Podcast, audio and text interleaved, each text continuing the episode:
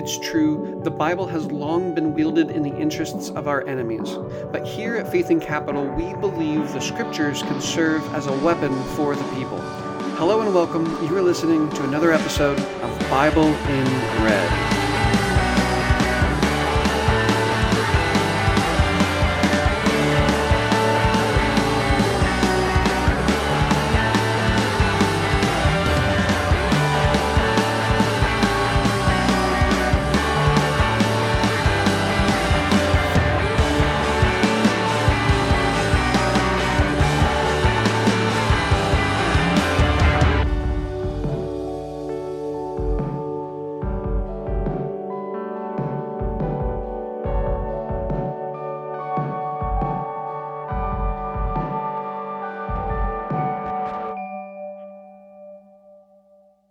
Okay, we are on for another Bible in Red. Super excited about this conversation today. Chris, I had a crazy day at work. Just checking in real quick. You doing okay? Yeah, I'm doing okay. Holy Week's over. So I'm doing and, great. Yeah, and as a pastor, that is um you you experience unfortunately you experience Holy Week sometimes a little bit differently. Especially as, as a newbie, right? You're a little newbie. I, I am a newbie. Yeah, there's a lot of work I did not anticipate. I'll be ready for next year though. Yeah, right on. Cool. All right. Well, today we are talking about revolutionary optimism and hope. And we're going to be reading the resurrection stories. We're actually going to take a little bit from the Gospel of Luke. And like good evangelicals, we're cherry picking a little bit of the Gospel of Matthew. And we're going to mush them together. And I think there's some really interesting stuff. Again, revolutionary optimism. We're going to engage these these sensibilities, these tendencies around nihilism or or even like an idealist optimism. And I think it'll be fun. So let's go ahead, dive in. Uh, we're to read Luke chapter 24, 1 through 12. And then we're to read the Gospel of Matthew chapter 28, 16 through 20. Chris, let's get rolling. All right, Luke 24, here we go. But on the first day of the week, at early dawn, they came to the tomb taking the spices they had prepared. They found the stone rolled away from the tomb, but when they went in, they did not find the body. While they were perplexed about this, suddenly two men in dazzling clothes stood beside them. The women were terrified and bowed their faces to the ground, but the men said to them, Why do you look for the living among the dead? He is not here, but has risen. Remember how he told you, while he was still in Galilee, that the Son of Man must be handed over to sinners and be crucified, and on the third day rise again. Then they remembered his words, and returning from the tomb, they told all this to the eleven and to all the rest. Now it was Mary Magdalene, Joanna, Mary the mother of James, and the other women with them who told this to the apostles. But these words seemed to them an idle tale, and they did not believe them. But Peter got up and ran to the tomb. Stooping and looking in, he saw the linen cloths by themselves. Then he went home, amazed at what had happened. Here ends the reading. Okay, let's keep it going. Matthew 28, 16 through 20. Now, the eleven disciples went to Galilee, to the mountain to which Jesus had directed them. When they saw him, they worshipped him, but some doubted. And Jesus came and said to them, all authority in heaven and on earth has been given to me. Go, therefore, and make disciples of all nations, baptizing them in the name of the Father and of the Son and of the Holy Spirit, and teaching them to obey everything that I have commanded you. And remember, I am with you always to the end of the age. Here ends this reading. All right, so let's start with Luke. What do you think, Chris? What sticks out to us in the first part of our story? The first thing we should notice, I think, is that the first preachers of resurrection are the group of women who are not counted among the 12 disciples of Jesus. And um, they're the first also to believe in the good news of resurrection. And whenever they return to Jesus's closest people, his his tightest group of students, those folks cannot hear the news of resurrection through these people. Yeah, there's a lesson for us there. Who bears the truth of resurrection? Who bears the truth of the good news? Um, who can you hear it from? This is like a, a basic liberation theology insight that the the good news of Jesus often comes from the places where we have been unable or unwilling to look for it. This is no exception to that. What did you see? Well, I think you named something really interesting there, and part of it was you pointing out how the in group, his his group of followers, the apostles, rejected the truth. And so I think for any of us, I mean, we all we all consider ourselves to be on the in group, right? What you know, whether we're talking religiously or politically, we think of ourselves as being followers of the correct way, as being you know practitioners of the correct movement or ideology. And I think that is a great example of the necessity of like self-criticism, this openness to being wrong, to always be open to the unexpected truth coming from places that we may have become blind to because of, say, internal prejudices. Obviously, in this example, we see patriarchy really blinding some of the men from hearing what they needed to hear, learning the truth. Uh, but I think we could extend this to other areas as well. And I think there's a lot of other good stuff here we could pull out. I'm struck by this this time reading through that this is is the account of resurrection in Luke, but it's actually a really disappointing resurrection. There's no there's nothing spectacular about it. And this group of women come to believe even though they haven't had like an announcement from the heavens necessarily. They haven't seen Jesus and they haven't like Thomas and John been able to put their hands in the wounds, right? They haven't had any of that. They've witnessed him zero times, yet they come to believe just through this stone rolled away from the tomb and through these strangers who tell who tell them he's not here. Yeah, but it, but it was their experience. Yeah, there, it was their experience, right? That's how they came to know this truth. It was through their experience, and of course, our experience isn't always as trustworthy as as you know. It, it's not just because someone says they experienced something doesn't mean they've like directly experienced and, and understand what they've experienced. Um, we should always be suspicious and critical of even our own understanding and our own interpretation of our experiences. But I do think that Chris, you and I, uh, we put a lot of emphasis on the necessity of learning through our experience, both you know uh, our successes, our failures, coming to higher forms of truth, higher forms of knowledge, um, especially when it comes to trying to transform the world. Yeah, in fact, that's the Maoist theory of knowledge, right? Yeah. Try, fail. Yeah. Now, I do have a question. Do you think that this Gospel of Luke is dazzling? Because the men's clothes were dazzling, and I and I just want to I just want to know like how many beads, how many like shiny little beads were on these clothes? Because because when and I grew up, you know, the people in the skit were like wearing like these white robes, but no, they were dazzling. They were bedazzled. I'm hmm. thinking uh, like Moana's crab at the bottom of the ocean. Bedazzled. Yeah, that's what I was thinking. That's what I was thinking too. They were bedazzled. I'm right. I'm picturing just like full uh full full suit jackets and everything okay. completely bedazzled. That's what fly. I see. Rainbow bedazzling. And the men encountered them and they were fly. Cool. All right.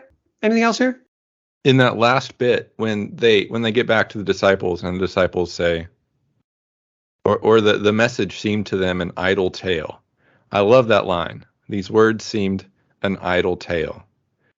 Because talking about resurrection is ridiculous, and it does seem like an idle tale. Whether we mean that in the sense of like a bodily resurrection, which, to be honest, I'm not all that interested in arguing about, but um, the idea that systems of injustice can be overcome, that the poor will not always be forgotten, these are are affirmations of resurrection that are that also seem like idle tales. They're ridiculous. So that was another thing that stood out to me. Especially after such a massive defeat. In my Good Friday reflection, I remember that was in the Gospel of Mark in particular. The all the men, all the apostles had abandoned Christ. And so one could could assume that the men had abandoned, which means they were not there through most most of the interrogating, the torturing, the crucifixion itself, but the women were there. And so the women were there, were faithful, were present through the whole struggle, and then the women were there for the resurrection as well. And so it's interesting to just to think about how, particularly the male apostles who abandoned, who were not present through the torturing and the crucifixion, nor were they there when the women showed up uh, for the body. They see it as an idle tale, right? They're not present. Who knows where they are? Maybe they're off on Twitter, but they're not actually, they're no longer in the movement. They've ran away from the movement. Um, they mm. may hmm. still think of themselves as the apostles. They may still think of themselves as people involved in the struggle. But as the story goes, they're nowhere to be found, both in the hardship and after the hardship.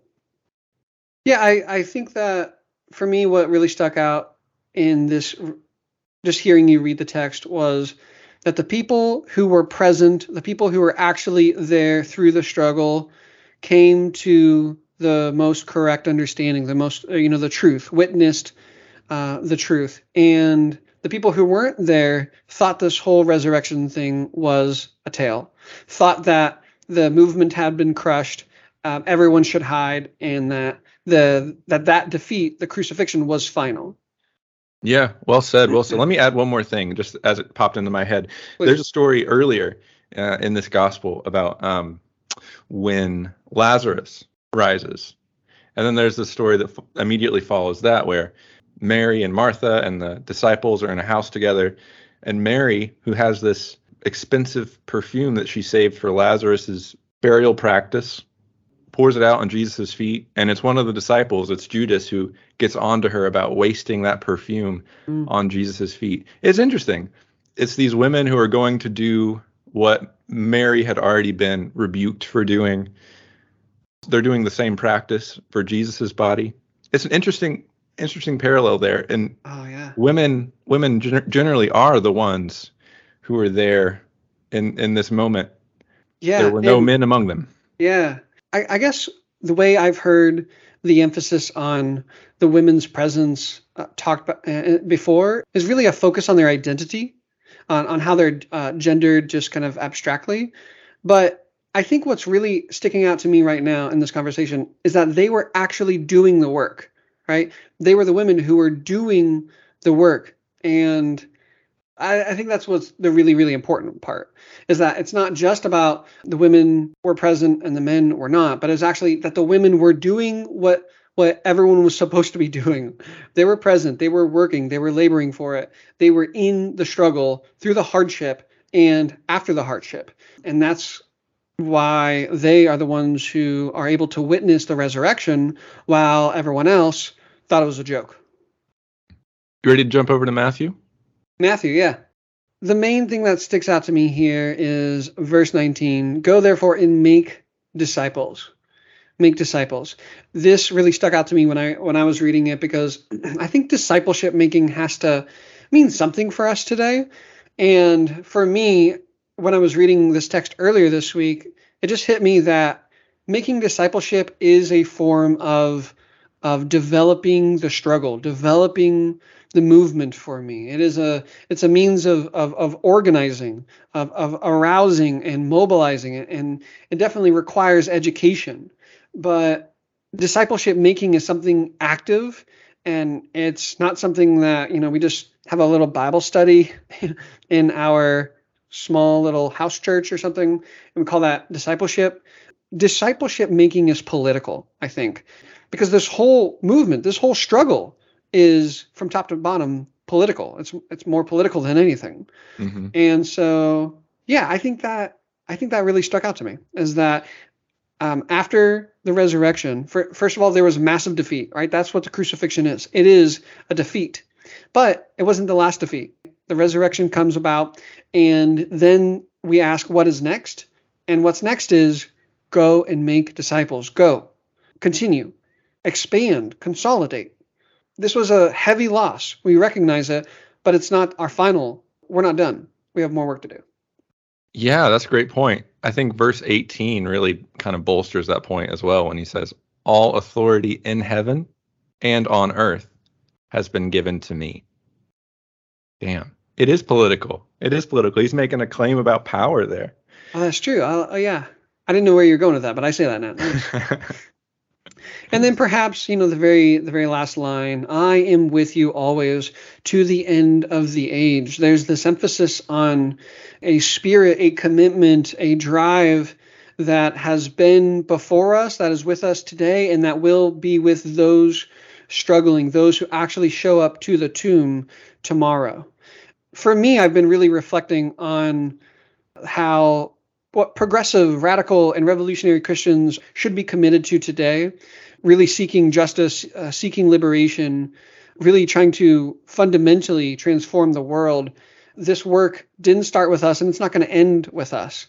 And so seeing this as, as a part of a great longer struggle, I think also helps push away from that that doubt, that unbelief, the nihilism that plagues those who uh, apparently to the story aren't really all that involved in the work at all. Well, sweet. I think those were two really interesting stories, but there were some main topics and ideas that really stuck out to Chris and I. And let's go ahead and and, and walk through some of these, Chris, um, because the main the main thing that we really wanted to talk about today was this concept of revolutionary optimism and how this kind of optimism and this kind of hope can help us combat some dominant tendencies. And to me, the two really dominant tendencies, especially among folks with any kind of consciousness, are nihilism or an idealist optimism. And so let's go ahead and start with nihilism. I'm just going to talk about both of them kind of theologically for a second. I think when we think about nihilism I think about those who, the disciples in Luke's gospel, for example, who look on the suffering of Christ on the cross and think that's the end. And they can't see anything past it and they can't imagine anything past it. They are stuck in the death. The death is, is what is most true for them. Now, when we talk about nihilism today, we could probably go into how there are different causes and different ways in which that works out materially, um, different reasons why people are nihilistic, including maybe their class orientation, lots of reasons. But for me, that nihilism is looking at the suffering and not being able to imagine through it and past it. On the other hand, the idealism doesn't actually see the suffering and moves straight to the resurrection. We often, in churches, you often hear a lot of times, you can't have resurrection without death, and you need both. And I would say an idealism doesn't really have enough of an encounter with the death to get to the resurrection. Rose colored glasses, unable to handle, make sense of the death, um, the very present death in our world, you know, the people who are still crucified. Yeah, perhaps there are some things that both errors get right. On one hand, the nihilist gets right that there is crucifixion, right? The nihilist is not avoiding or uh, looking away from the reality that there is crucifixion, that there is torture, that there is sanctions and drones and U.S. imperialism and structural anti-blackness within the U.S. and uh, patriarchy across the world and uh, climate destruction. So the nihilist, I think, on one hand, at least faithfully says, uh, listen, the United States is caging and tear gassing children um, on the borders and, and, can sit there and say it and say that is really fucked up. But the nihilist says, and I'm not for sure how it's going to change, right? The nihilist, I think, accurately sees the death and destruction, but as you said, gets stuck there. And so, on the other hand, the idealist optimist, I like your I like your comparison with the whole church thing. One, one, all they see is crucifixion. One, all they see is resurrection, and that was definitely a part of my religious upbringing. Although, you know, we did really lean into the crucifixion uh, as an evangelical. Easter, you know, we didn't really have Holy Week. We had Easter. Easter Sunday was coming, and it was a celebratory, fun, happy day. And even the crucifixion was just all part of a happy day because we all know how it ends. So, yeah, the idealist optimist only sees resurrection and erases the reality of crucifixion, but especially our participation in the structural crucifying of the masses of the world. But one of the similarities I think that connects both of those, both the nihilists right, as far left as they think they are politically, and the idealist optimist, the one who completely rejects the suffering and the agony that's happening in the world. I think what what unites them is that I see them both as completely disconnected from the actual struggle. Right? They're not organizing. They're not in organizations trying to develop people's movements. They're they're not trying to organize communities based on their specific needs and concerns and anxieties and, and demands. You know, they're they're clearly not attempting to develop a revolutionary movement. So while the radical nihilist who sees the truth of the suffering and the idealist optimist rejects that truth, they actually have something in common. And I think it's actually really, really fundamental. Perhaps uh, you know, we could say they, they are a left heir and a right heir. And their commonality is that they're not actually involved in the struggle. And it's really, really easy to get sad and to get frustrated and to just kind of bow out from the from the movement because you feel like it's just impossible. You look at the world and you're like, wow, how can things change? I'm going to tweet about this all day. And people people like that. I think nihilism captures a lot of people today, particularly within the US, because we are not organized, because we don't really have a strong people's movement. There's not a lot of mobilizing happening and if people who are not being mobilized and organized, who are not who are not fighting for and with themselves, you have these two options. You just erase and you deny reality, the idealist optimist, or you get so depressed and you drink yourself to death every night in face of the suffering. Yeah, I like how you named the the the online nature of the nihilist and probably idealist. I would say though the nihilist probably has more of a hold on the internet because that's uh, where they're going to spend most of their time. Because you don't, you're right, you don't get these views on politics through struggle. You only get them through trying to think your way individually around the problems of the world. Especially among the, if we could generalize the left, progressives, radicals, communists. Generally, the left online is very nihilistic. Mm-hmm. That brings up another interesting thing we could talk about is what makes a person left? Is it what they believe individually, or is it something to do with their practice in the world? That's something Chase and I have been tossing back and forth lately and thinking about on the podcast quite a bit. What makes a person left? Because I used to think it was if you and you if you intellectually assented to a certain list of things, similar to how I used to think of Christian faith as well. If you intellectually assented to certain things, you were left. But now I think I'm problematizing that, thinking actually it has more to do with the work you do in the world and and the struggle you actually undertake yourself. What do you think of that, Chase? I think you and I would both agree that ideology is really important, right? Analysis is really, really important. But one of the great lacks that you and I have been discussing within the so-called people who I'm not really worried about like identifying who is left and who's not, right? It's more so who's actually for, you know, revolutionary transformation. But I what I hear you pointing out is that there's a lot of folks who might think of themselves as radical, think of themselves as left, think of themselves as revolutionary, and yet they're not actually doing anything. Mm-hmm. They're not actually changing their daily, their weekly habits to join an organization to study within that organization and to do real mass work. And, and, and, mass work, I think, is really hard.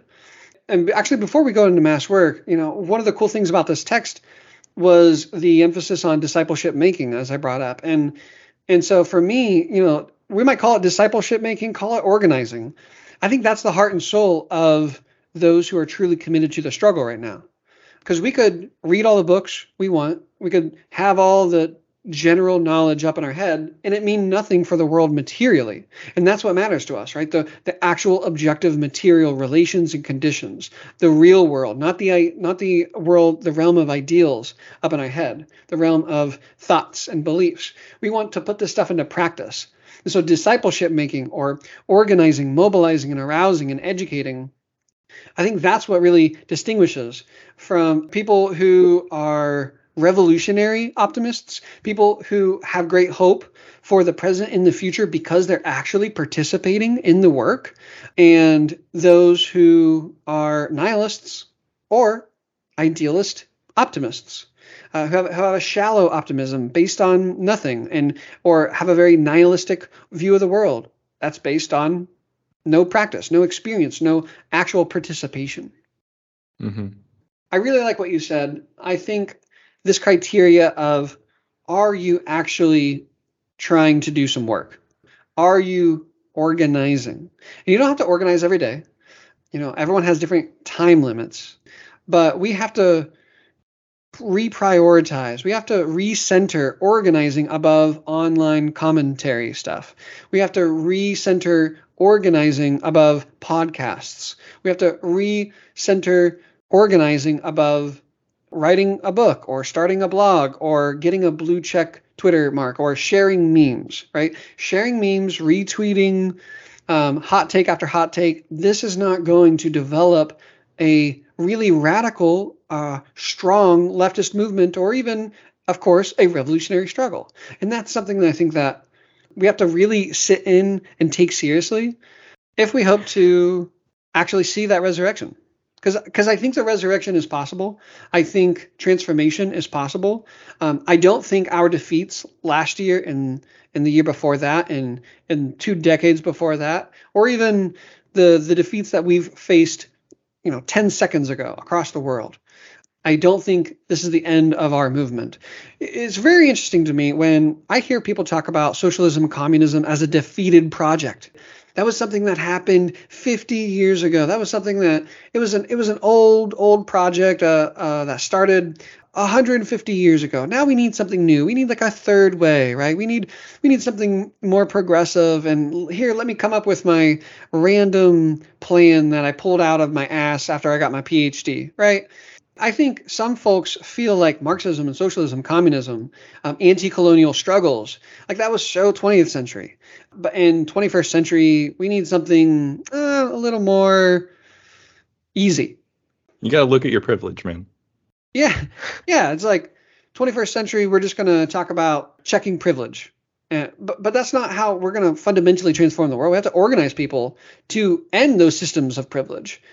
But as long as we as long as we stay back from the interrogating, the torturing, the crucifixion, as long as we stay back while the women who are actually doing the work go take the perfume and lay spices among the body, as long as we are truly disconnecting ourselves from actual work, then perhaps the crucifixion will be the end.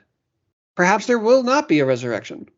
Or perhaps there will be a resurrection and we're going to miss out on participating in it because Ooh. everyone else because everyone else around us got their asses up and transformed their lives, right? Logged off Netflix, logged off uh, Instagram, logged off TikTok, and started to step by step. You don't have to leap in, change your life, you know, completely all in one day, but step by step, changing little bits of our parts, developing us spiritually, developing our minds politically, and then actually joining an organization or even starting organizations that help people fight, help people fight for resurrection, help people contest these powers of death. Yeah, I like the way you said that. So, I mean, there is this very real possibility that we will not live another hundred years on this earth as a as a species, or most of us. So, I mean that that is there. But when we think about the science of of socialism, communism, we know it's coming.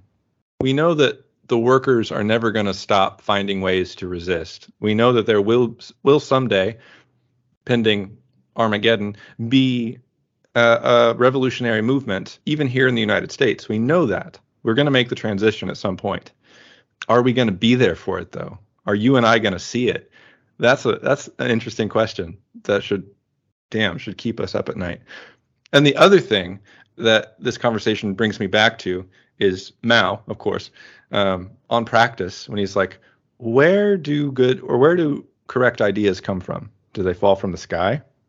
No, they're formed in struggle. They're formed by the masses. Um, yeah, but but these these ideas of nihilism and idealism don't flow from what we call the mass line. This um, struggle, learning from the struggle, and and reframing the struggle, and continuing to struggle with the masses uh, and with other revolutionaries in a cadre. You don't get nihilism and idealism from that. Those are things that come separate from the masses, like we've been talking about. So where do good ideas come from? Well, they come from the masses. They come from struggle. Yeah, and we all we might also uh, reword that to say, where does hope come from? The hope comes from the people actual in the struggle. The hope comes from people on the ground giving their lives to this work, understanding that the work had started before them. It's going to go on now with or without them, and it's going to continue on tomorrow, whether we're at home, sitting in our chairs, or actually in the organization or on the streets, at the workplace, at the protest, at the strike right? At the meeting, doing the tedious stuff, all of it. You know, the work, the struggle, the rebellion is going to happen. It is happening, okay? It's ha- happening in nations all across the world. And two years ago, the US saw a glimpse of an eruption, and that eruption is going to build because the conditions are getting worse. And the question is whether we will channel this spontaneous anger, this frustration, this sick and tired of being sick and tired into a struggle put on a scientific base, a struggle that can actually win and defeat our enemies? Or again, are we going to sit back, look at how bad the crucifixion is, or are we going to reject the crucifixion altogether and imagine rainbows?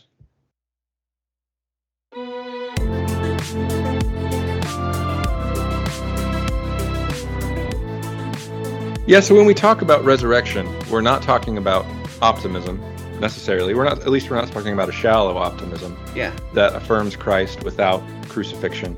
And we're definitely not talking about nihilism um, that would need no resurrection or, or, or would tolerate no res- no resurrection because it's stuck in the pain. But resurrection we could theologically understand. There are lots of ways to understand it. One way is that God is affirming Jesus in the struggle alongside the people for their liberation.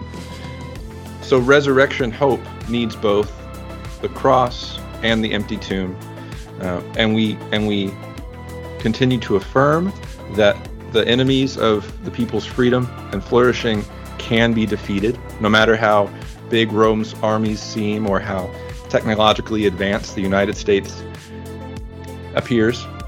We do have the upper hand. We have God on our side, and we have the wide masses of the people, and the depth of creation itself and we can win. This is what we mean by revolutionary optimism. We have a resurrection hope that we can win in the end.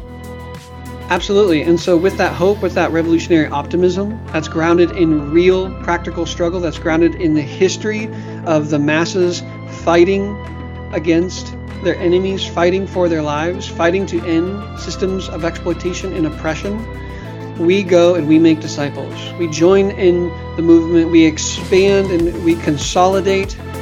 The struggle didn't happen 50 years ago, it didn't happen 100 years ago, it is happening right now.